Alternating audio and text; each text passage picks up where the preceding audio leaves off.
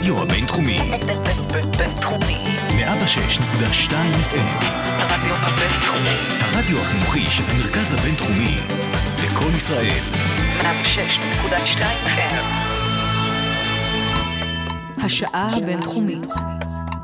פודקאסט שמחדד את המוח. אהלן, מאזינות ומאזינים, אני ציקי ישי ואתם מאזינים לפרק נוסף של השעה הבינתחומית ברדיו הבינתחומי. ובשעה הקרובה אנחנו אה, נעסוק אה, בחינוך ליזמות וחדשנות, זה ככה מושגים שמאוד אה, נפוצים אה, בעידן הזה, אולי אפשר לומר, ואנחנו נבחן את השאלה אם באמת אפשר אה, לרכוש את הכלים אה, ואיזה סוגים של אה, דרכי עבודה יש בעולם הזה. וגם אנחנו ניגע בעצם בנקודה האם יש לכם סיכוי אה, לעשות סטארט-אפ בלי לשבור אה, את החיסכון שלכם ושל ההורים. לטובת כל זה אני שמח להגיד שלום לאורח אה, שיושב כאן לצידי, דוקטור יוסי מערבי, סגן דיקן בית הספר אדלסון ליזמות כאן במרכז הבינתחומי. אהלן יוסי, מה העניינים? אהלן, בוקר טוב. אז קודם כל תודה רבה שהצטרפת. אה, אז בואו נתחיל ככה מה- מהבייס של הדברים. ואנחנו, המושג, המושגים האלה, יזמות, חדשנות, זה מושגים שמאוד ככה תפסו, יש להם אה, מאוד אה, פופולריות נקרא לזה. וכבר מהטייטל שלך, סגן דיקן בית הספר אדלסון ליזמות, אז מה זאת אומרת, אפשר ללמד יזמות? זה לא כמו ללמד כישרון או יצירתיות או משהו כזה?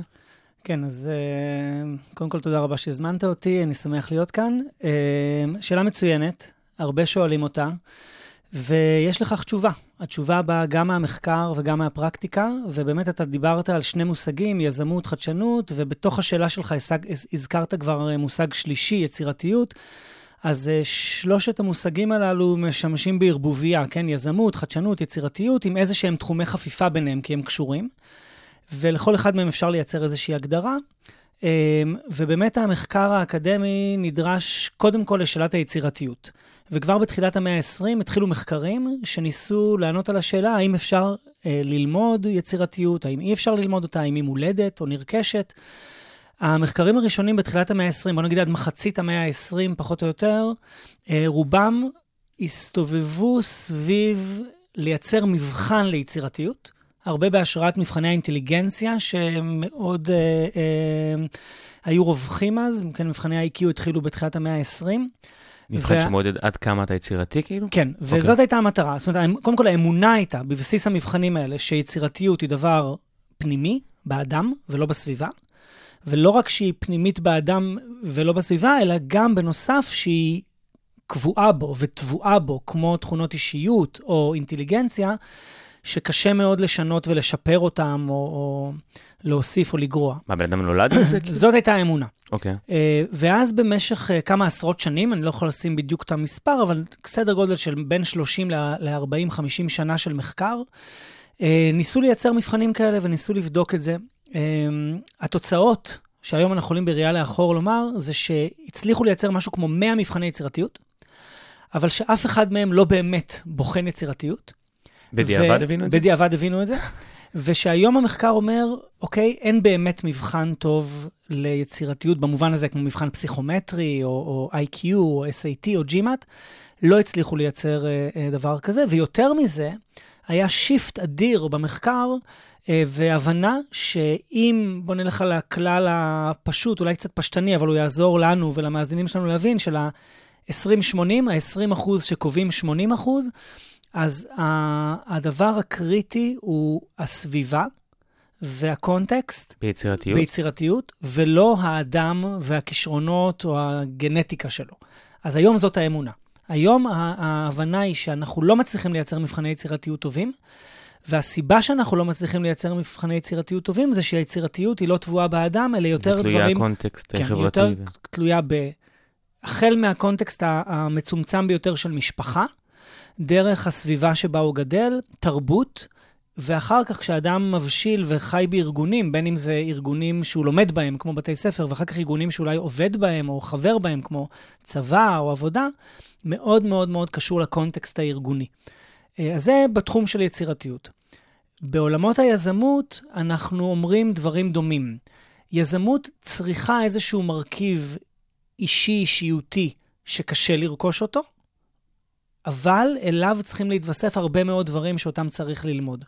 ולמה אני מתכוון? אז למשל, כשאתה מאבחן האם ל- ליזמים יש תכונות אישיות שמבדילות אותם אה, מאחרים, אז התשובה היא, יש, כן, אבל, אה, אני תכף אמנה כמה, אבל זה בשוליים. זה בשוליים במובן הזה שכשאתה עושה מבחנים סטטיסטיים ואתה רוצה לבדוק כמה מובהקות יש שם, או כמה, כמה מהשונות בין אנשים מוסברת על ידי המשתנים האלה, סליחה שאני הולך רגע ל, ל, לקורס סטטיסטיקה א' או למבחני רגרסיה, אבל אתה, אז אתה מגלה שכן, יש תוצאות, הן מובהקות, אבל המובהקות היא מאוד נמוכה, והאחוז מהשונות שאתה מצליח להסביר הוא מאוד נמוך. כלומר, אז זה מסביר, אבל זה מסביר מעט.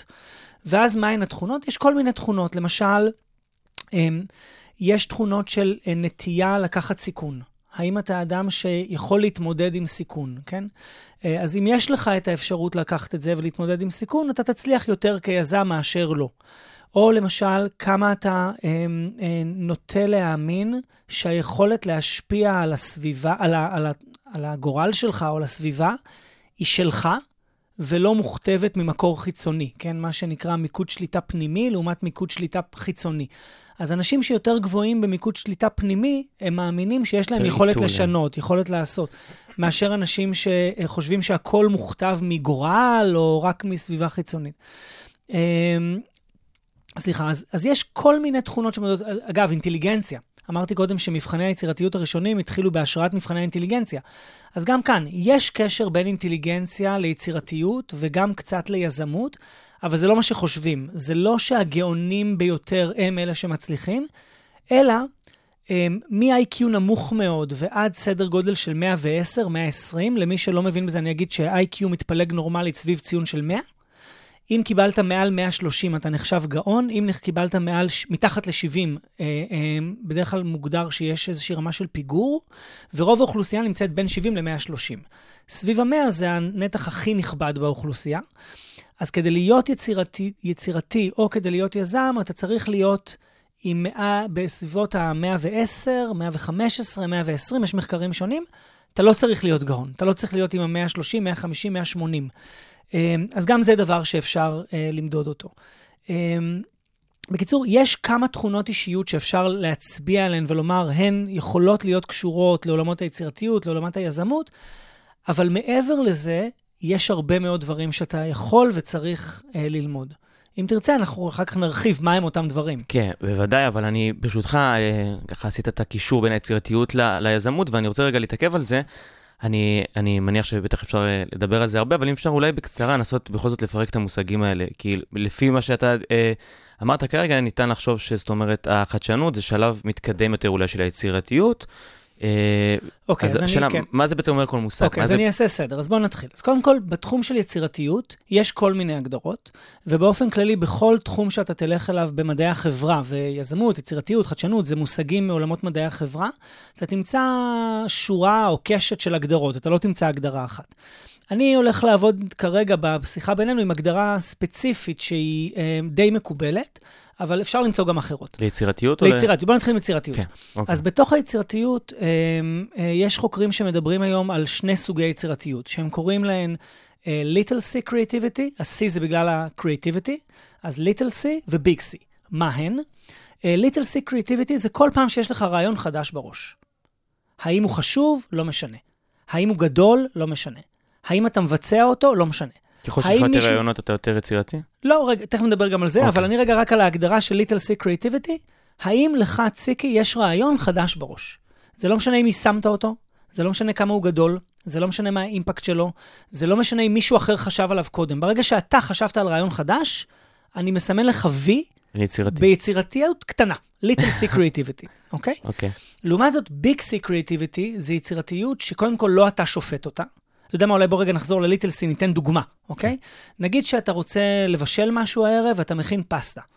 ואתה לא רוצה לעבוד עם מתכון ולא עם אה, אה, אה, רוטב שאתה מכיר, אתה ממציא רוטב. פותח את המקרר, רואה כמה רכיבים, ממציא רוטב. בוא נגיד כרובית ושמנת, whatever, אוקיי? אה, לא שמעת על זה אף פעם, לא קראת על זה אף פעם, אתה, אתה מבחינתך, אתה המצאת את זה, אוקיי?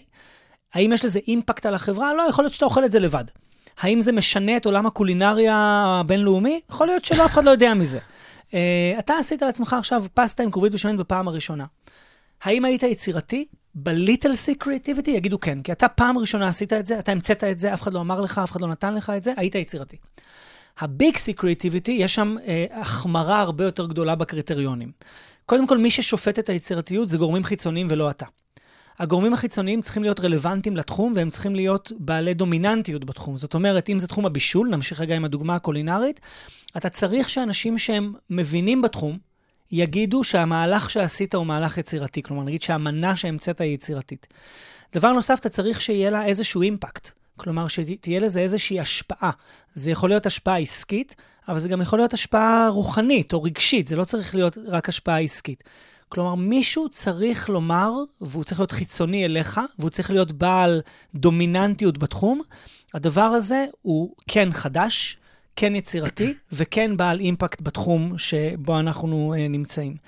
ואז כאן יש החמרה הרבה יותר גדולה של הקריטריונים. אז זה לגבי יצירתיות. עכשיו, מהי חדשנות?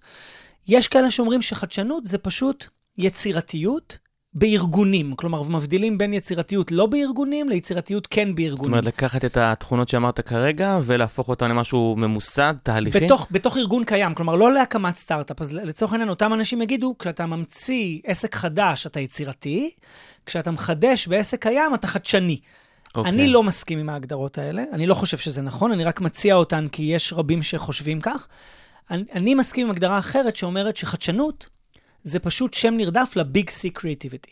Mm. זאת אומרת, בכל אוקיי. פעם שאתה עושה ביג סי קריאטיביטי, זה בעצם. חדשנות, אוקיי? עכשיו, אני שמעתי, אם ברשותך, עוד משהו שאני מעניין אותי אם אתה תסכים עליו, הגדרה ליצירתיות, אתה תיארת פה שני סוגים, על כן. מה התהליך שבו היצירתיות מתרחשת, זה, שמעתי איזה הגדרה, לא uh, מדעית או משהו כזה, אבל של uh, uh, החלה של חוקים מעולם אחד על חוקים של עולם אחר. אוקיי, אז בואו בוא נדבר על זה. אז קודם כל, בואו נצלול רגע עוד קצת לעולם היצירתיות, תכף נצא ממנו ונלך ליזמות ולהגדרות של יזמות, אבל אה, בואו נדבר רגע אה, אה, כן על יצירתיות ועוד נתעמק בזה דקה-שתיים. אז תראה, אה, בתוך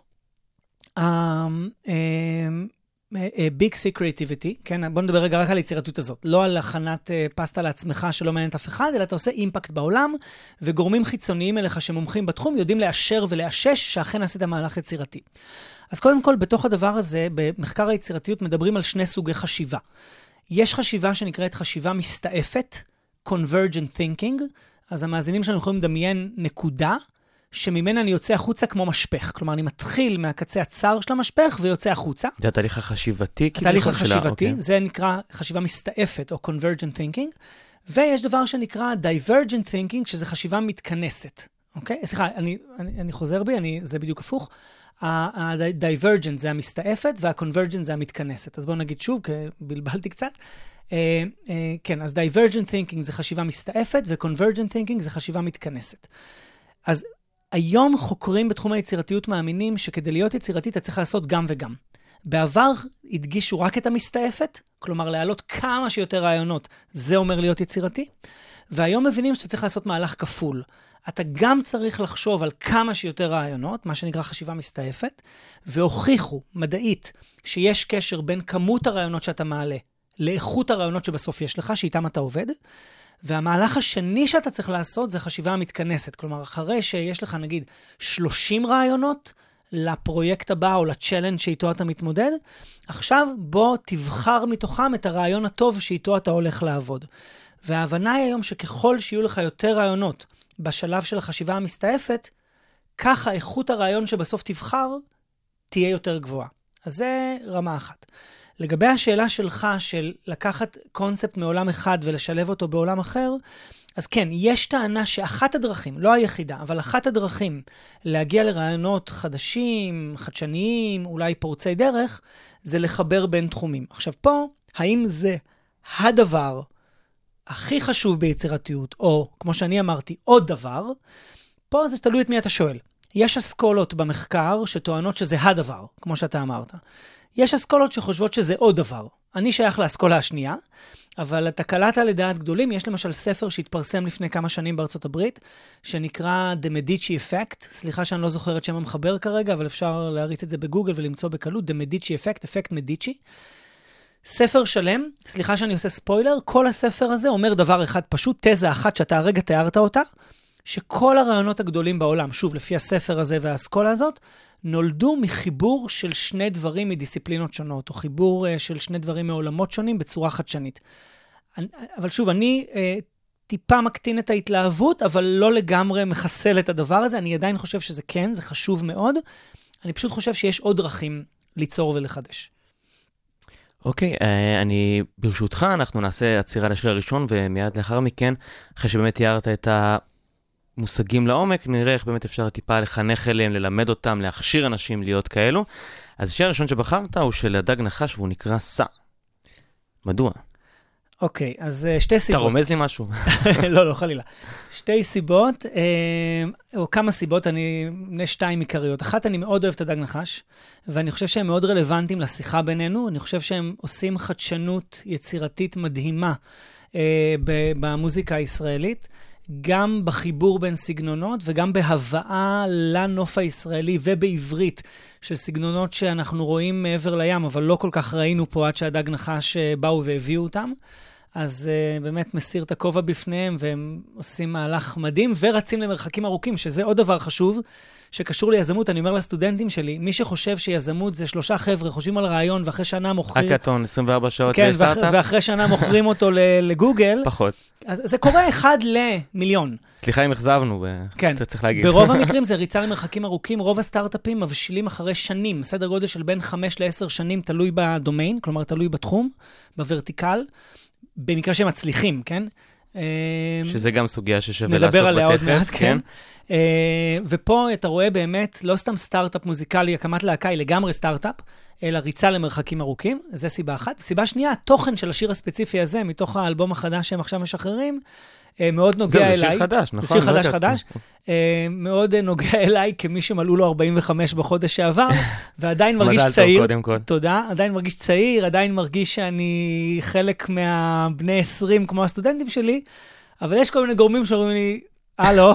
אתה כבר לא לא. לגמרי. כן, חלק מהם זה הילדים שלי, אגב, שמדי פעם שואלים אותי, אה, אני אספר לך משהו מצחיק, הבן שלי פעם שאל אותי, סיפרתי לו משהו על, האח הצעיר שלי, שהיום הוא בן 37, ש... אה, סיפרתי לו עליו משהו, ואז אמרתי לו, וכן, פה הוא היה בגן, לא משנה. ואז הוא אמר לי, מה? פה הוא היה בגן? אבא, לא ידעתי שבתקופת התנ"ך היו גנים. והוא אבא. היית ילד? למר, גם חשב שאני הכרתי את אברהם אבינו, כן? אז אה, כן, אז אני מרגיש עדיין צעיר. העבודה שלי הכפולה, גם באקדמיה בכלל ובתוך עולם היזמות בפרט, כל הזמן מחברת אותי לצעירים ולאנרגיה, אז אני לגמרי מזדהה עם כל מילה בשיר הזה. יאללה.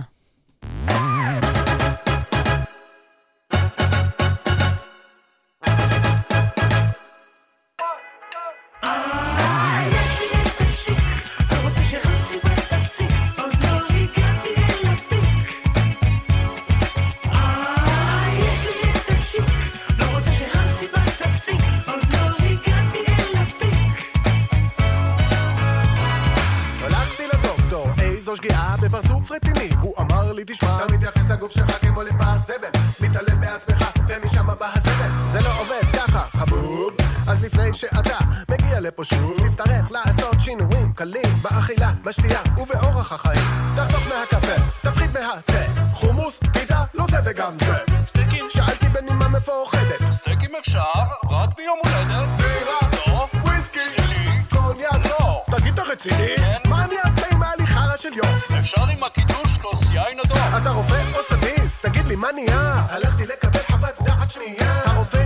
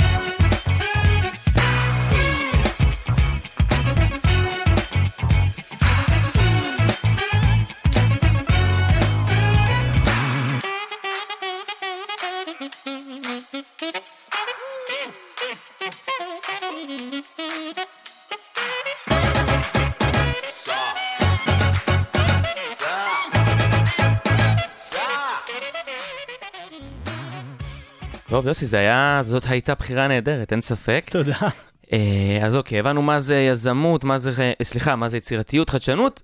בואו נדלג למושג הבא, יזמות. אוקיי. אז, אוקיי, אז גם כאן אה, יש כל מיני הגדרות ליזמות, ויש כל מיני הגדרות של סוגי יזמים. אה, לצורך העניין, אני אקח הגדרה פשוטה, אוקיי? אני אקח הגדרה של חוקרים מ-MIT, אה, שחילקו את זה לשתי קטגוריות. כי יש הגדרות אחרות שמחלקות לחמש ושש ועשר, ואני חושב שזה יהיה מורכב מדי לשיחה כזאת רדיופונית, אז בואו נתמקד בהגדרה הזאת, גם באה מגדולי עולם מ-MIT, וגם אני חושב שהיא עושה סדר. הם מדברים על שני סוגי, חדש... שני סוגי יזמות. אה, סוג אחד, הם, הם קוראים לזה SME, או SMB, Entrepreneurship. מה זה? יזמות של עסקים קטנים. למשל, אם אני מקים עכשיו פיצה, כן, פיצריה, בשכונה שלי, אני מזהה שיש צורך, אין פיצריה, דווקא בשכונה שלי יש פיצריה נהדרת, אבל נגיד שלא הייתה. ואני אומר, אוקיי, הילדים מתים על פיצה, אין פה פיצריה, אני אקים פיצריה. האם אני יזם? אז לפי ההגדרה של אה, אה, יזמות של עסקים קטנים ובינוניים, התשובה היא כן. הקמתי עסק קטנטן, שאולי גם יישאר קטן, אה, ואני, ואני אה, יצרתי משהו חדש יש מאין, עסק חדש יש מאין. זה סוג אחד. הסוג השני, זה הם קוראים IDE, Entrepreneurship. רגע, ברשותך, רק נתקרב כן. לסוג הראשון, זה פשוט הדבר אולי העסקי הבסיסי ביותר, לזהות צורך ולתת לו מענה, זה, זה נחשב... אה, זה יצירה של עסק חדש יש מאין. הוא לא היה, עכשיו יש אותו. אוקיי. אבל אני חושב שאני אוכל לחדד את זה יותר אחרי שאני אסביר את הסוג השני. כי אוקיי. ההבדל ביניהם, הוא מסביר את, ה- מסביר את שניהם למעשה. כן. אז אני בכוונה רץ רגע לשני. השני, הם קוראים IDE, אה, אה, מה זה? זה Innovation Driven Entrepreneurship. מה זה אומר? זה יזמות שהיא מבוססת חדשנות. והחדשנות יכולה להיות בכל מיני רמות, יכולה להיות חדשנות מוצרית, יכולה להיות חדשנות של מודל עסקי, זאת אומרת, אתה לא חייב להמציא אה, טכנולוגיה, יכול להיות שהמצאת מודל עסקי שלא היה קיים. ופה זה סוג אחר של אה, יזמות. עכשיו בואו ניתן רגע דוגמה נוספת. אה, אובר, אה, אוקיי? אה, אובר לא המציאו כלום. הם לא המציאו את המושג של מונית, הם לא המציאו אפליקציות בסלולר, הם לא המציאו את הטכנולוגיה של שום דבר שהם עושים.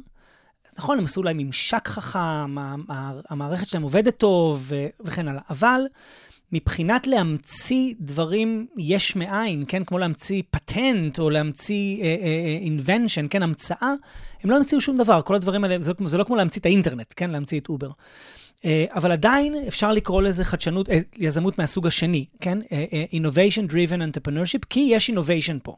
ה-Innovation אצלם היה במו- במובן שהם אמרו, אוקיי, אנחנו ניצור תחנת מוניות מסוג חדש, שכולה חיה על אפליקציה, והיא לא חיה בתחנת מוניות old school עם בן אדם שעונה לך לטלפון ושולח לך את המונית. הם אחר כך הוסיפו עוד, או, או אולי אפילו מראש, לא משנה כרגע, כל, כל אובר, יש הרבה סוגי אובר, כן? גם גט טקסי הוא סוג של אובר. אז כל אחד מהמתחרים ב, ב, בזירה הזאת, יש לו את הייחוד שלו. אמ, אז, אז חלק גם מוסיפים, כל אחד יכול להיות נהג מונית, אז גם זה חדשנות. אתה לא חייב להיות עם מספר ולהיות נהג מונית מקצועי, או לעשות את זה בפול טיים ג'וב, אתה יכול לעשות כמה שעות ביום כדי להשלים הכנסה. אז זה יזמות שגם מערבת חדשנות, להכניס פנימה דברים שלא היו קודם, בין אם אתה ממציא ובין אם אתה רק לוקח כמה דברים ומשלב אותם באופן חדש ויצירתי. עכשיו, בואו נתמודד רגע עם שני הסוגים האלה, ומתוך ההבדל ביניהם נסביר מה זה אומר.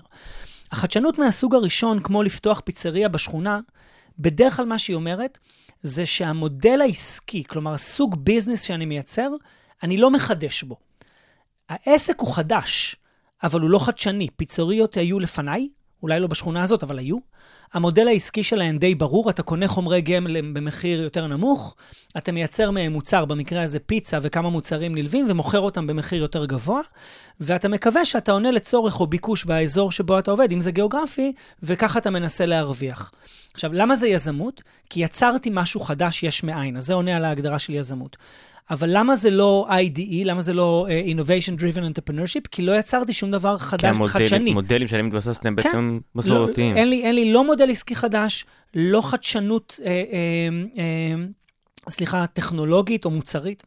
עכשיו, אם לעומת זאת הייתי יוצר פיצריה שמבוססת רובוט, דמיין את הדבר הזה, אוקיי? אגב, יש כבר אה, אה, חברה אמריקאית שמייצרת רובוט שף, כן? אז למאזינים שלנו, לכו ליוטיוב, תקישו אה, שף רובוט, תחפשו, אחת התוצאות הראשונות זה זרוע רובוטית שמקושרת למחשב. המחשב מקבל תפריטים או מתכונים משפים, והוא מכין לך את הכל לבד. הוא הולך למקרר, איך זה יוצא? פותח, מוציא, זה יוצא מושלם. הוא וואו. הולך למקרר, פותח, מוציא את עובד המוצרים. הדבר הזה? זה עובד, זה עובד. פשוט כרגע המחירים הם לא מחירים שאתה ואני נקנה את זה, אני חושב שזה 100 אלף דולר לזרוע הזאת. אז מישהו שכל השיפוץ שהוא עשה לבית שלו הוא 100 אלף שקל, לא יכניס רק זרוע רובוטית שפית ב-100 אלף דולר, כן? תסתפק בטייק-אווי פעם. בכמה זמן. בטייקווי פעם בכמה זמן, אבל, אבל זה יקרה. אתה יודע, בדיוק היום נתתי באחד הקורסים שלי דוגמה שהמחשבים הראשונים, דמויי אפל, כן, מחשב PC, אה, נכנסו לשוק כבר בשנות ה-70 על ידי זירוקס, והם היו מאוד דומים למקינטושים הראשונים של אפל. זה היה מחשב שנקרא אלטו, הוא פשוט עלה 15 אלף דולר של תחילת שנות ה-70. וואו. במעבר לדולרים של היום זה יותר מ-100 אלף דולר, אז אף אחד לא קנה. אז זירוקס סגרו את הפרויקט ולא המשיכו אותו. בא סטיב ג'ובס, לקח את המהנדסים של זירוקס, הכניס אותם לתוך אפל ועשה את המקינטושים הראשונים. אז גם בזרוע הזאת, עוד 20 שנה מהיום, יהיה את זה בכל בית. וואו. היום עדיין אין את זה. אז בוא נחזור רגע לדוגמה של הפיצריה. תאר לך שהיום אני בונה פיצ... פיצריה שמבוססת על הזרוע הרובוטית הזאת. אתה יודע, אתה בא, יש לך טאצ' סקרין, אתה מקיש איזה פיצה שאתה רוצה, הזרוע מאחורה רצה, עובדת, מכינה את הפיצה, אחרי רבע שעה מוציאה לך אותה, אוקיי? בין אם משלוח, אגב, משלוח, אז הדור הבא יהיה עם רחפן, אז הרובוט הזה, המכין, הרובוט השף, נותן לרובוט רחפן את, את הקופסה של הפיצה, וזה שולח לך את זה הביתה. אז פה כבר הכנסתי אינוביישן. הכנסתי אינוביישן, במקרה הזה מוצרי, כי יש לי מוצר שנקרא רובוט שמייצר את הפיצה בצורה חדשנית, ואולי גם יש משהו במודל העסקי, אולי אני יכול לשנות את התמחור, אולי אני יכול לשנות כל מיני דברים, ואז זה יהיה IDE, כן? Innovation Driven Entrepreneurship. עכשיו, מה ההבדל העקרוני, הגדול? ההבדל הגדול הוא שה-Innovation Driven Entrepreneurship הוא בדרך כלל הופך להיות חברות ענק, ובדרך כלל מראש הוא נבנה ככזה. כשבן אדם בונה פיצריה שכונתית, לפעמים הוא הופך גם להיות רשת ענקית והוא נהיה... מקדונלדס. מקדונלדס, כן? אבל ברוב המקרים לא. ברוב המקרים, אם זאת לא הייתה התוכנית המקורית, אז אתה לא עובד ככה. אתה לא מגייס את הכספים הנכונים, אתה לא מגייס את האנשים הנכונים, אתה לא בונה את העסק ככזה. ו- ומה שאותם חוקרים מ-MIT טוענים בדיפרנציאציה בין יזמות קטנה ליזמות גדולה או יזמות מבוססת חדשנות, זה שהיזמות המבוססת חדשנות, היא מראש רוצה ללכת בענק ולשנות תחום, או לשנות לפעמים את העולם. כמו קצת, אה, בוא נאמר, סוג של קלישאה, של עמק- הסיליקון, של אנחנו רוצים להפוך את העולם למקום טוב יותר, ואתה יודע, מין כאלה, בפרודיות כביכול על לא, ה... לא, רק, לא רק טוב יותר, אני גם, אני גם יכול להגיד, לאחר. אני רוצה לעשות שינוי אוקיי. רדיקלי, כן? אה, אגב, עמק הסיליקון, אני לא יודע אם התייחסת לסדרה. האמת שזה, אה, התייחסתי בדיוק לאיזשהו קטע ספציפי בסדרה, שמציגים את, ה, את הקלישאה הזאת כביכול באור קצת מגוחך, שאומרים, אנחנו רוצים להפוך את העולם למקום טוב יותר, ואז כן. זה סתם... אה, אגב, אני רוצה לומר, הסדרה הזאת היא לא פחות מגאונית. אה, כי היא סופר סופר מצחיקה והיא מביאה את הכל שם לאבסורד, אבל היא גם תוך כדי שהיא עושה את זה, היא מלמדת דברים אמיתיים. ואני חושב שאפשר ללמוד על יזמות המון מהסדרה הזאת, אבל עם קריצה, וגם כדי לא לקחת את עצמך ברצינות יתרה. לסטודנטים שלי, אנחנו התחלנו עכשיו תואר uh, ראשון ביזמות, הראשון מסוגו בישראל ובין הראשונים בעולם. אמרתי לסטודנטים שלי בשיעור הראשון, הדבר הזה זה צפיית חובה. ואם אתם צריכים שאני אוותר לכם על שיעורי בית כדי לפנות זמן לראות את הסדרה, תגידו לי, אני אוותר לכם על שיעורי בית. יחסית אה, שיעורי בית מפנקים, אתה יודע. לגמרי. אז אוקיי, אז באמת עשית פה איזה סדר במושגים, והמושגים האלה מביאים אותנו ככה ישר לתוך ה... אה, עולם הסטארט-אפים, כן. ואני חייב להגיד שבכלל השיחה על המושגים האלה, זה מאוד אה, מושגים מלאי חיים ויצירתיות, כן. שמאוד מעוררים. אבל כשאנחנו מגיעים אה, עם המושגים האלה לעולם הסטארט-אפים, חשוב באמת קצת לחשוף את הנתונים שמאחורי הזוהר הזה, והאקזיטים והסכומים הגדולים. כן. אז בואו באמת נעשה בזה רגע סדר. אוקיי, אז אני אגיד ככה, אה, בניגוד למה שקוראים בעיתון אה, וצופים בטלוויזיה, שמעוות לנו קצת את תפיסת המציאות. למה? כי בדרך כלל מה שאנחנו רואים במדיה זה את ההצלחות הגדולות, כן? אורבוטק עכשיו נמכרה ב-3.4 מיליארד דולר, אז כל עיתוני הכלכלה, ואולי אפילו לא לא הכלכלה, רק הכלכלה, סוכר מלאים- בכל התקשורת. כן, סוכר ומלאים ב- בנתונים האלה. העניין הוא שרוב היזמים לא מגיעים אה, להצלחה בכלל, ואם הם מגיעים להצלחה, הם לא מגיעים למספרים האלה. ולפני שאני אתן את הסטטיסטיקות, אני רוצה להגיד משהו שאני אומר לסטודנטים שלי ובכלל ליזמים בתחילת הדרך. אני חושב שכשאתה בוחר אה, ללכת ולהיות יזם, מאוד מאוד כדאי לבחור אה, תחום או עולם, עולם תוכן, שיש לך אליו תשוקה. למה? כי אני אומר לסטודנטים שלי וליזמים הצעירים שאני נתקל בהם, אני אומר להם כך, תראו, הרי או תצליח או לא, נכון? רוב הסיכויים שלא תצליח, ותכף אני אתאר לך את הסיכויים. סטטיסטית, כן, לא-. לא לא בקטע רע או משהו. כן, כן, רוב הסיכויים שלא תצליח. ואתה תעבוד שנים, שנתיים, שלוש, חמש, שבע, ובסוף לא תצליח. גם אנחנו תכף נגדיר מה זה הצלחה. עכשיו, אם זה ככה, אז לפחות שבשנים האלה של. הניסיון, תהנה. לפחות תעשה משהו שיש לך תשוקה, שיש לך אליו עניין. זה פעם אחת. עכשיו, אם כן הצלחת ונשארת בזה מעבר ל, לכמה שנים הראשונות, ונגיד גייסת גם כסף, והקמת חברה גדולה וכן הלאה, אז אתה בכלל נמצא בזה שנים, אז אתה יכול להיות בזה. עשר שנים, אז אתה חייב ליהנות. עכשיו, עוד דבר, זה לא רק ליהנות, זה גם ללמוד. כי תראה, אם הקמת מיזם בתחום מסוים, ולא הצלחת, אוקיי? ניסית, הקמת משהו, נגיד איזה prototype עם כמה חברים, ניסיתם, ניסיתם לגייס כסף, אולי הצלחתם קצת לגייס, זה רץ שנה, אולי ניסיתם אה, אה, עוד קצת, היה לכם קצת לקוחות, אולי גם קצת הכנסות, רץ שנתיים, שלוש, ואחר כך נגיד סגרתם. בואו נלך רגע לתרחיש כזה, שהוא נחלת רבים.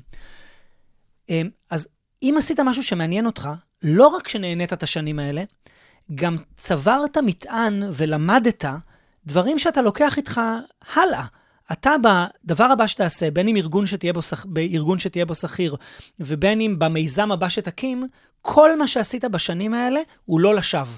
נכון שזה לא נהיה איזה אקזיט מדהים ואתה לא עשית לעצמך הון אדיר או השפעה, impact על העולם, אבל כן צברת לעצמך ידע, הבנה, network באיזשהו עולם, שזה עכשיו חלק ממה שיש לך, חלק מה asset שלך, מה, מהנכסים שלך, שאיתם אתה הולך הלאה. ולכן זאת ההמלצה שלי. עכשיו בוא נלך לסטטיסטיקות. כן. תראה. טה-טה-טה-טה, זה הולך להיות כן. עגום.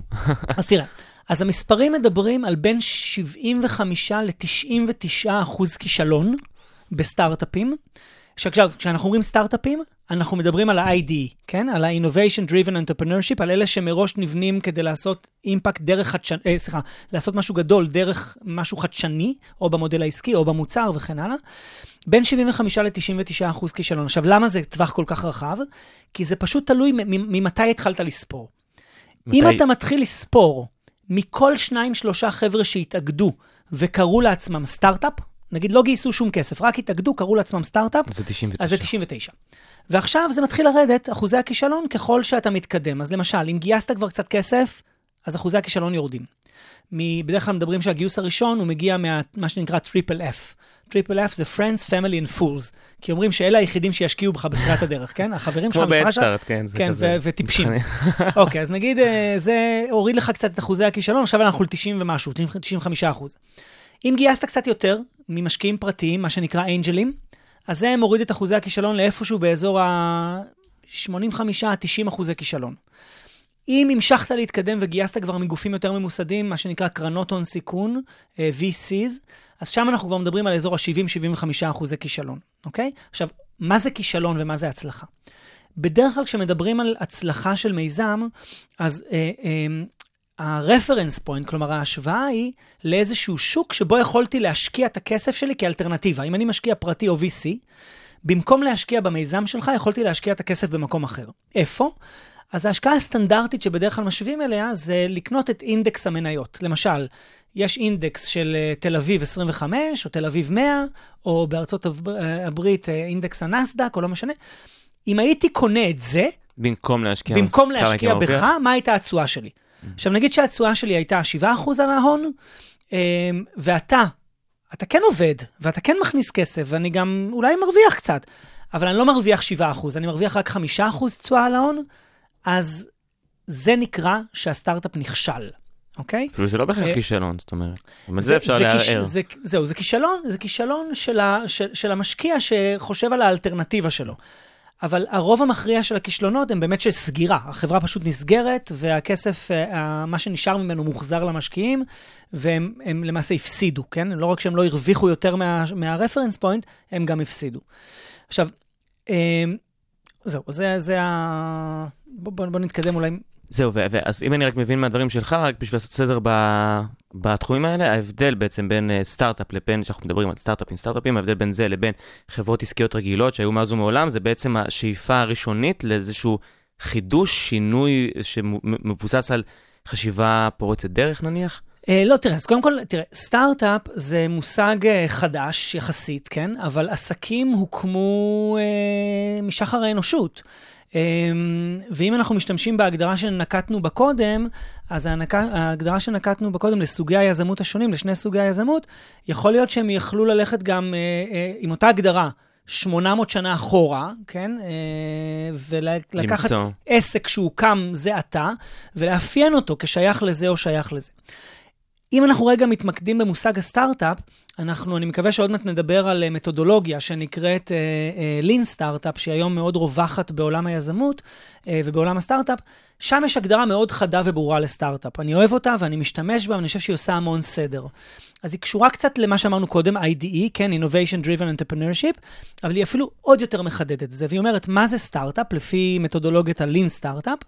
זה אה, ארגון זמני.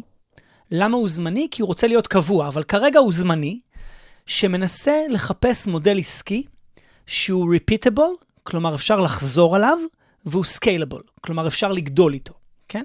זאת אומרת, אם אני אה, אה, עשיתי את אובר בתחילת הדרך, ובהתחלה רק כדי לנסות נתתי לשכנים שלי להסיע את השכנים האחרים שלי. וזה עובד. באמת, השכנים מסיעים את השכנים בלי להיות נהג מונית, אוקיי? על האפליקציה שיצרתי בשבועיים הראשונים של אובר, אני ממציא רגע דוגמה. כן. Um, השאלה תהיה, האם הדבר הזה הוא repeatable? כלומר, הם יסיעו היום, הם יסיעו גם מחר, הם יסיעו גם בעוד חודש, הם יסיעו גם בעוד חצי שנה, ו-scalable, זה השכנים שלי. אפשר לעשות לזה scale לשכונה, אפשר לעשות scale לעיר, למדינה, ואחר כך למדינות אחרות.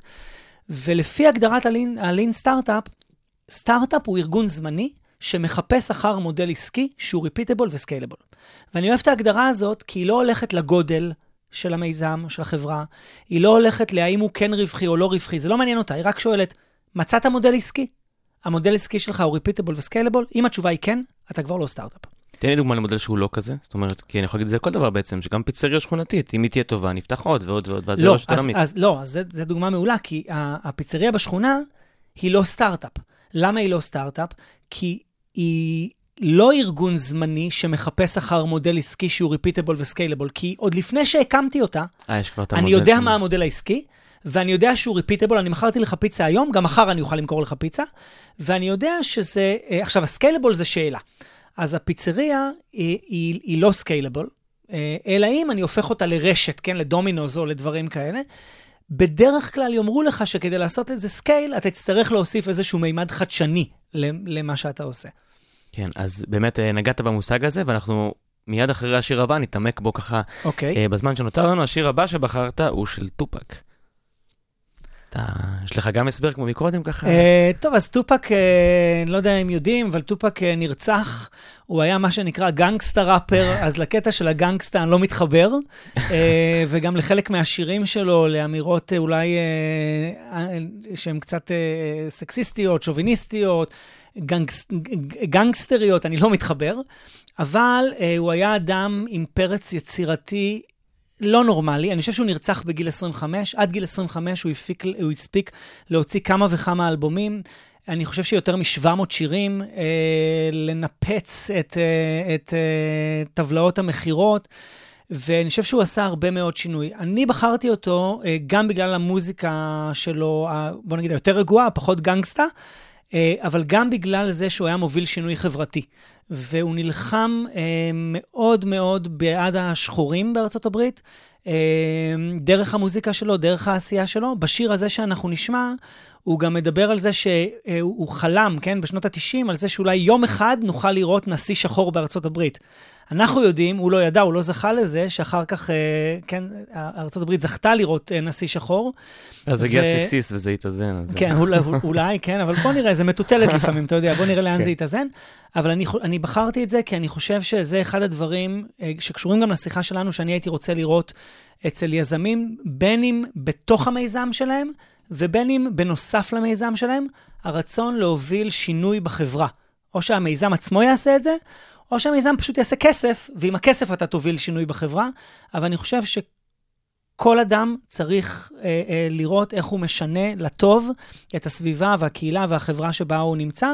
אני חושב שטופק בדרכו, לא תמיד בהצלחה, ניסה לעשות את זה. חוץ מזה שזה שיר מגניב.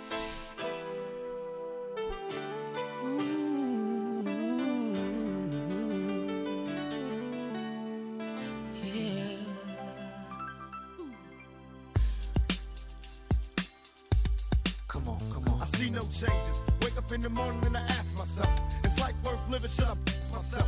I'm tired of being poor and even worse, I'm black. My stomach hurts, so I'm looking for. Cops give a damn about a Negro. Pull a trigger, killing, he's a hero. Get it back to the kids who the hell cares. One less hungry mouth on the welfare. First ship them, don't let them deal with brothers. Give them guns, step back, watch them kill each other. It's time to fight back, that's what Huey said. Two shots in the dark, now Huey's dead. I got love for my brothers,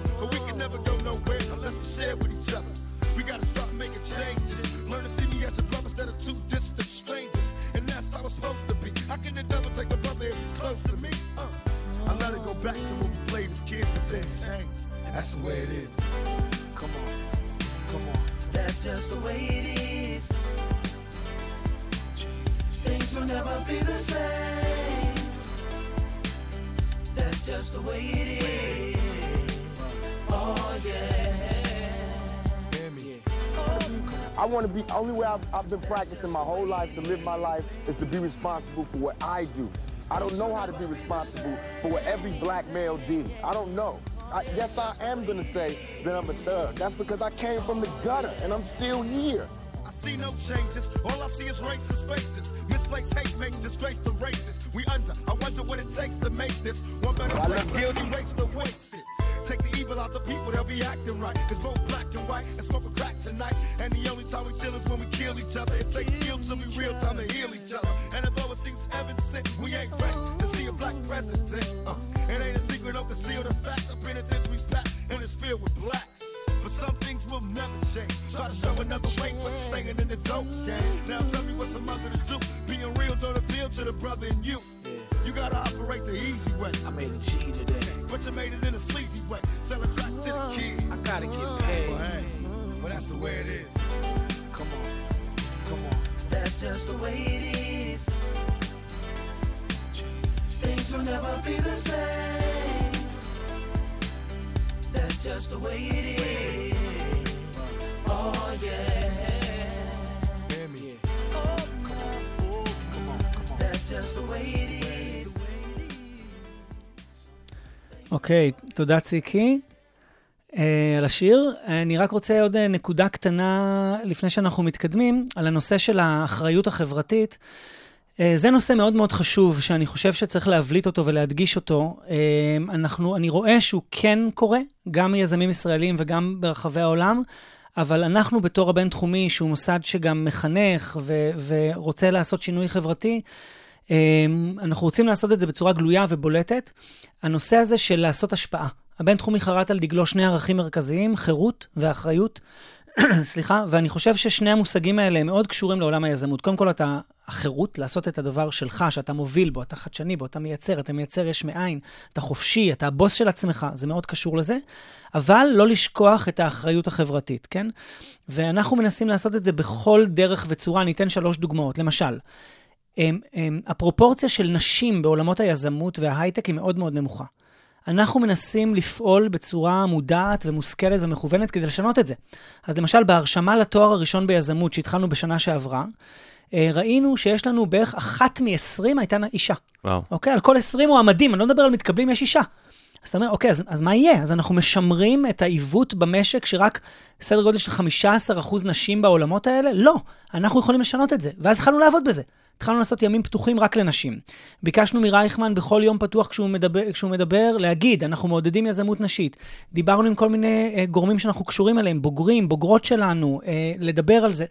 וסגרנו בסוף את הכיתה, שבמסלול עם מנהל עסקים, יש לנו שני מסלולים, במסלול עם מנהל עסקים הגענו ל-40% מהכיתה נשים, וואו. כמעט חצי, ובמסלול עם מדעי המחשב, שם זה קצת יותר קשה, 30 אחוז. עדיין, אנחנו מאוד מתגאים בזה. כן. כן. עוד דוגמה, באותו תואר שעכשיו תיארתי, יש להם פרויקט כל שנה, פרויקט שנה א', פרויקט שנה ב', פרויקט שנה ג', פרויקט שנה א', כל הכיתה עובדת על פרויקט חברתי. אנחנו מכריחים אותם. למה? כדי להכניס להם לתוך ה-DNA את העניין של האחריות החברתית. ודוגמה שלישית, יש לנו אה, אה, תוכנית שנקראת IDC Beyond. IDC Beyond זה תוכנית הנשיא ליזמות שפועלת בתוך בית ספר אדלסון ליזמות. זו תוכנית שרייכמן הגה, היא למסיימי תארים, אתה חייב להיות לפחות בעל תואר ראשון, ולא משנה מאיזה מוסד אקדמי. ואנחנו באמת לוקחים לשם אנשים המעולים שבמעולים. כל התוכנית הזאת היא סביב אתגרי ענק. אנחנו קוראים לזה אתגרי המאה ה-21, שאפשר ממש למפות אותם, אנחנו לא עושים את זה לבד, האו"ם עשה את זה, והרבה ארגונים גדולים בינלאומיים עשו את זה. ומה שהסטודנטים מנסים לעשות שם, זה לפצח ולפתור אתגרים ענקיים שמטרידים את האנושות. אוקיי? אז עכשיו אנחנו רושמים למחזור השני של התוכנית הזאת, כבר מהמחזור הראשון יצאו דברים סופר מעניינים, אבל זה שווה אולי פגישה נפרדת. כן, זה באמת נשמע אה, מרתק. בזמן שנשאר לנו, אתה ככה לפני השיר הזכרת את הלין סטארט-אפ, ובתחילת התוכנית אה, הבטחנו ככה לתת את המתודה הזאת, אה, במיוחד בהתחשב בסטטיסטיקה העגומה שעומדת מאחורי ההצלחות הגדולות, אז בואו באמת תנסה לפרט ככה מה, מה זה בעצם השיטה הזאת. אוקיי, אז השאלה שלך נוסחה, אני חושב, בצורה מושלמת, כי הלין סטארט-אפ התחיל בדיוק ממה שאתה אומר, מהעובדה שלא יכול להיות שיש עולם שבו בין 75 ל-99 אחוז מכל מה שעושים נכשל. זה פרופורציות שאי אפשר לחיות איתן. ומזה יצאה המתודולוגיה של הלין סטארט-אפ. סליחה, יש שני אנשים מובילים ב- בעולם הזה, יש הרבה היום, אבל שניים עיקריים, אה, אה, אה, מורה והתלמיד שלו. שהיום גם התלמיד הפך להיות מורה בעצמו, כן? אז למורה קוראים סטיב בלנק, הוא בעצמו היה יזם מאוד מוצלח, הוא הצליח יותר מהפרופורציות האלה, אני חושב ששמונה מתשעה המיזמים שהוא הקים הצליחו, במובן שהם הגיעו לאקזיט ברמה של או מכירה או הנפקה, אה, ונתנו תשואה אדירה למשקיעים, ואז הוא החליט ללמד את זה. כן? אה, והוא נהיה משקיע ומרצה וכותב. הוא התחיל ללמד במרכז ההייטק העולמי בסיליקון ואלי, שם אוניברסיטת סטנפורד בסן פרנסיסקו, אז הוא לימד בסטנפורד ובברקלי, ואחר כך הוא גם החל לכתוב את דבריו בספרים, פרסם כמה ספרים. אגב, הוא היה פה בשנה שעברה כאורח של המדען הראשי, והייתה לי זכות לפגוש אותו, באמת איש מקסים ומאוד מאוד אה, אה, אה, אה, עמוק וחכם. אה, ואחר כך תלמיד שלו בשם אריק ריס, למד אצלו וכתב עוד ספר. אגב, הספר של התלמיד בסוף תפס יותר מהספרים של המורה, כי בספר של התלמיד, לספר קוראים לין סטארט-אפ, ושם נטבע המושג. עכשיו, מה זה הדבר הזה? קודם כל, הוא בא להילחם עם, ה, עם הכישלון, כן? עם האחוזי כישלון המטורפים האלה. והם מצאו סיבה לכישלון. הם אומרים, אנחנו נסביר לכם למה יש כישלון. הכישלון הוא שברוב המקרים, ואגב, גופי מחקר תומכים בהם, ברוב המקרים, סטארט-אפים נכשלים כי השוק לא רוצה את המוצר שהם ייצרו. זאת אומרת, היה לך רעיון מדהים, אתה והסביבה הקרובה שלך, ה-co-founders שלך, ואולי המשפחה, החברים, כמה אנשים סביבך, חשבו שהוא מדהים, התקדמת איתו, אבל כשיצאת לשוק, הלקוחות. לא אימצו את זה. אגב, הסטטיסטיקה של מכוני מחקר מדברים על סדר גודל של 40 עד 45 אחוז כישלון בגלל מה שנקרא no market need. השוק לא רוצה את זה. עכשיו, למה זה קורה לטענתם? כי הדרך עבודה של סטארט-אפים עד הלין סטארט-אפ הייתה כזאת. יש לך רעיון, אתה כותב תוכנית עסקית, זה ספר של 50-60 עמודים, שמפרט את כל מה שאתה תעשה עם הרעיון הזה כדי להקים אותו. עם התוכנית העסקית אתה הלכת לגייס כסף, מגורמים שונים של השקעה, יכול להיות משקיעים פרטיים, יכול להיות חברים, יכול להיות משפחה, יכול להיות אולי אפילו בנקים, אולי לקחת הלוואה. ואז עם הכסף גייסת צוות, בעזרת הצוות בנית את המוצר, זה לקח כל מה שעכשיו תיארתי בערך שנה, שנה וחצי, כי רק, ורק אז אתה מוצא... רק את זה. לכתוב את התוכנית העסקית יכול לקחת שלושה, ארבעה חודשים אם היא עמוקה, זה ספר מטורף בהיקפו ובהעמקה שלו. גיוס הצוות עוד כמה חודשים, בניית המוצר עוד כמה חודשים, אנחנו מגיעים לכשנה, שנה וחצי, ורק אז, כמו שאמרת, אתה יוצא לשוק במעין טאדה, אבל לפעמים... אומר לך, לא. לא מעניין אותי, אני לא קונה את הדבר הזה. אה, אז הם הפכו את הסדר. ובלין סטארט-אפ, הם קודם כל, שלב ראשון, יש שלושה עקרונות יסוד. עיקרון ראשון, אין תוכנית עסקית. הרגו את המושג של תוכנית עסקית. והחליפו אותה במודל עסקי. כשהמודל העסקי זה בדרך כלל רק פרק מתוך התוכנית העסקית המלאה. והמודל העסקי הזה גם משתמשים בכלי שנקרא Business Model Canvas, זה Canvas, זה מעין דף כזה, שעליו אתה כותב את המודל העסקי שלך, ואפשר לכתוב את זה בשעה. יש לך רעיון? תוך שעה אתה יכול לכתוב את המודל העסקי. עכשיו, בתוך זה, אתה מכיר בזה, אתה והצוות שלך, שכל מה שכתבת על הקנבס הזה, זה רק השערות. שום דבר זה לא עובדות, אתה לא יודע כלום, אתה רק משער. ומה אתה עכשיו עושה? זה השלב השני, אמרנו שלושה עקרונות. העיקרון הראשון, הרגנו את התוכנית העסקית, אנחנו עובדים עם מודל עסקי, ובתוך המודל העסקי עם הקנבס, כן? לא ספר של 60 עמודים, עמוד, שתוך שעה אתה כותב אותו. כולו מלא בהשערות, ואתה מכיר בזה שזה השערות. עכשיו עוברים לעיקרון השני. העיקרון השני, get out of the building, או get out of the office, כן? בהתחלה זה building כי אין לך אופיס, אתה עובד אצל ההורים, אז צא מהבית. אה, ומה אתה תעשה? אתה הולך לבדוק את ההשערות שלך. תוך כדי? תהליך העבודה. תוך, אתה עוד לא בונה מוצר, שום מוצר. אתה הולך וכבר מדבר עם אנשים. למשל, רצית לעשות את... אה, אה, בוא, בוא ניתן דוגמה, נגיד, אני ממציא אותה עכשיו. Uber for Ladies, זו דוגמה שאני כבר חמש שנים משתמש בה, בשנה, בשנה שעברה גיליתי שמישהו התחיל לעשות את זה. חבל ש... לא, לא בגלל... שבשבילך זה רק דוגמה. כן, עכשיו למה Uber for ladies? כי נגיד אתה אומר, לאישה אולי לא נעים לנסוע, רוב הנהגים הם גברים, באובר רגיל או בכלל, אולי לאישה לא נעים איתם, אולי הם מדברים לא יפה, אולי הם לא נחמדים, בלילה מאוחר, אולי בלילה עלויות מאוחר, אולי הן. פוחדות, אני סליחה, אני לא, לא טוען שום דבר נגד נהגי המוניות, אני לא אומר שזה נכון, אני אומר אולי, אולי, אולי, אולי, נשים חושבות ככה, אולי, גם אולי לא. ואני באתי עם הרעיון של Uber for ladies, כל, הנהג, כל הנהגים הם נהגות וכל הנוסעים הן נוסעות, אוקיי? עכשיו, במודל המקורי, אני הייתי בונה את זה, ורק אז יוצא לשוק, וב-45% מהמקרים השוק היה אומר לי, לא רוצה, אובר רגיל טוב לי. במודל הזה, אני ישר מתחיל לעבוד, עם, יוצא מהשוק, מתחיל לדבר. מתחיל לדבר עם נהגות, לראות אם רוצות לעבוד בזה. מתחיל לדבר עם נוסעות, האם הן היו עובר- עוברות לזה. אומר להם, יש לי, אני מפתח. זה עוד לא מוכן, אבל אני מפתח. תרצו להיות חלק מזה? רק בר- אתה שורף את הרעיון שלך, לא? זה- זה הסיכון פה בעצם. אז לא, אז בלין סטארט-אפ לא עובדים בחדרי חדרים, יוצאים ישר לשוק. ואין את אוקיי? הפחד שיגנבו לך את אין הרעיון? את הפחד. אין את הפחד, כי ברוב המקרים גם ככה אתה לא יכול להגן על רוב הסטארט-אפים, אתה לא יכול להגן בפטנט. אוקיי. ואם אתה יכול להגן בפטנט, אחר כך לא תוכל להגן על הפטנט, כי גם להגן על פטנט עולה המון המון כסף של עורכי דין לרדוף אחרי מי שהפר אותו. אין, אתה get out of the link, ופשוט מה, ש, מה שמגן עליך זה שאתה רץ הכי מהר ואתה ראשון. ואתה לא חייב לגלות את כל הפרטי פרטים. אתה לא צריך להגיד בדיוק מה אתה עושה כן. ובדיוק איך אתה עושה. אז זה העיקרון השני.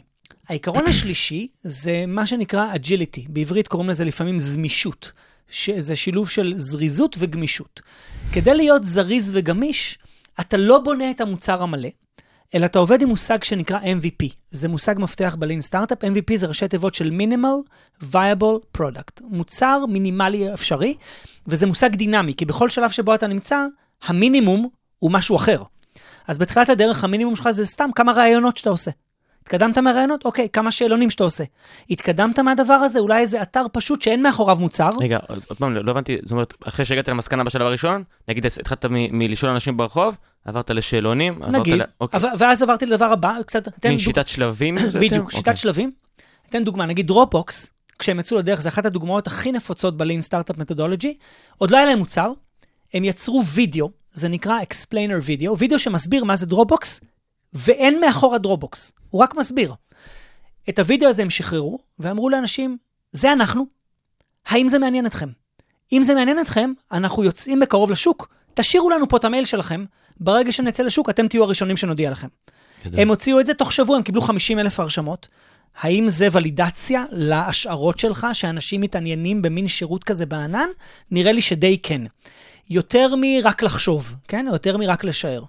אז זה המושג השלישי, המושג של ה-MVP. עכשיו, ה-MVP, כמו שאמרתי, הוא גמיש. שלב ראשון זה יכול להיות סתם רעיונות, אחר כך זה אולי קצת שאלונים, אחר כך זה כבר אולי איזה וידאו שמסביר, אולי איזה אתר ראשון, אולי איזה... ואז זה מתחיל להתקדם. Prototype, אז ה-prototype הוא לא כולל את כל הפיצ'רים, הוא כולל כמה פיצ'רים בסיסיים שמאפשרים להתנסות ולקבל פידבק. ולמעשה, מה שאתה עושה לאורך כל הדרך זה תהליך שנקרא Customer Discovery. אתה מנסה לגלות האם יש לך Customer. כדי לא להיכבות... להתבדות בסוף. ולהתבדות בסוף. אז כל הזמן אתה עובד עם הקסטומר שלך, ואתה למעשה מגלה אותו תוך כדי תנועה ומתאים אליו את מה שאתה עושה.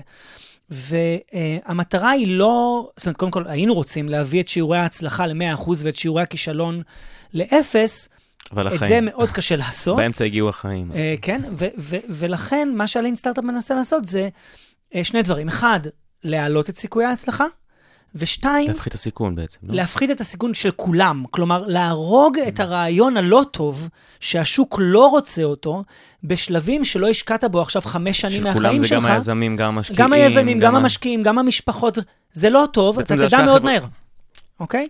ולפעמים אתה יכול לעשות איטרציות, כלומר סיבובים.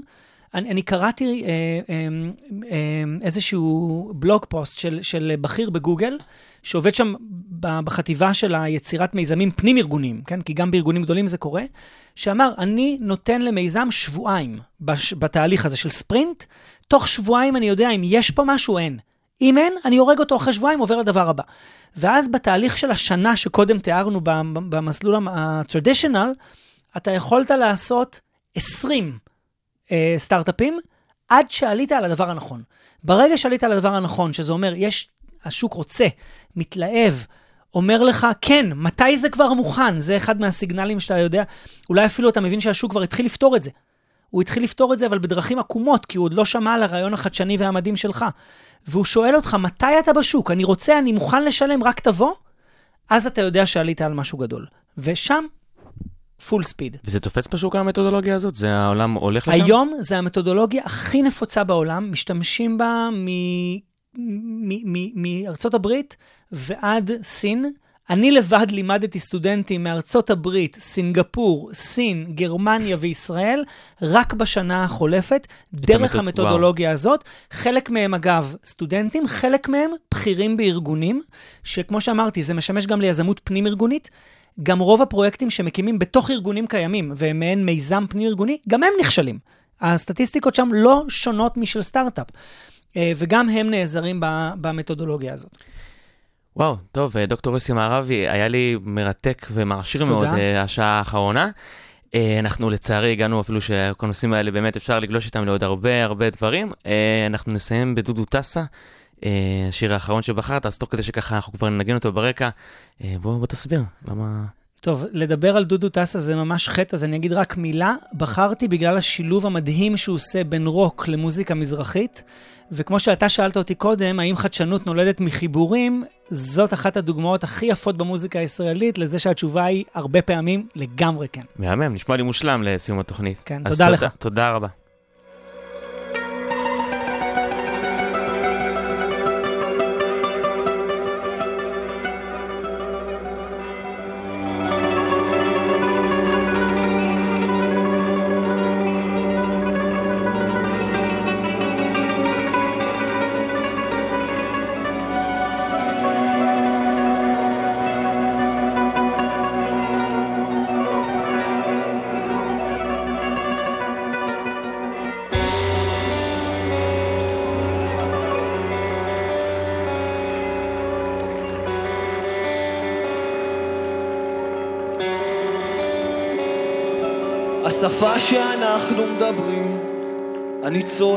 בוחרת מילים. את בוכה, אני שובר את הכלים, אני דובר אמת. את מציירת אותי משוגע, את קוראת, אני שותה כמו חיה. אני רקת עם הכוס המלאה, אני דובר אמת. אנשך כל מי שיתקרב. ארחי כל מי שיתערב, אטרוף אותם כמו זאב, אני דובר אמת. עכשיו תקשיבי, לא יודעת, אני סתם בחור שכונה שמאוהב במלכה.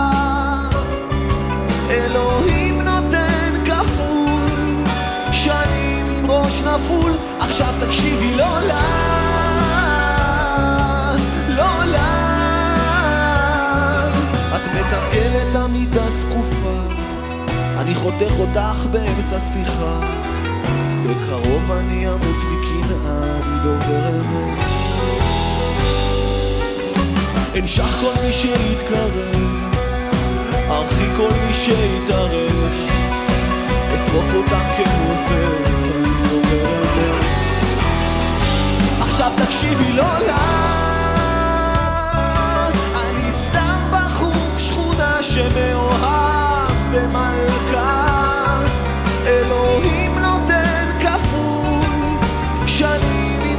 כפול. עכשיו תקשיבי לא לה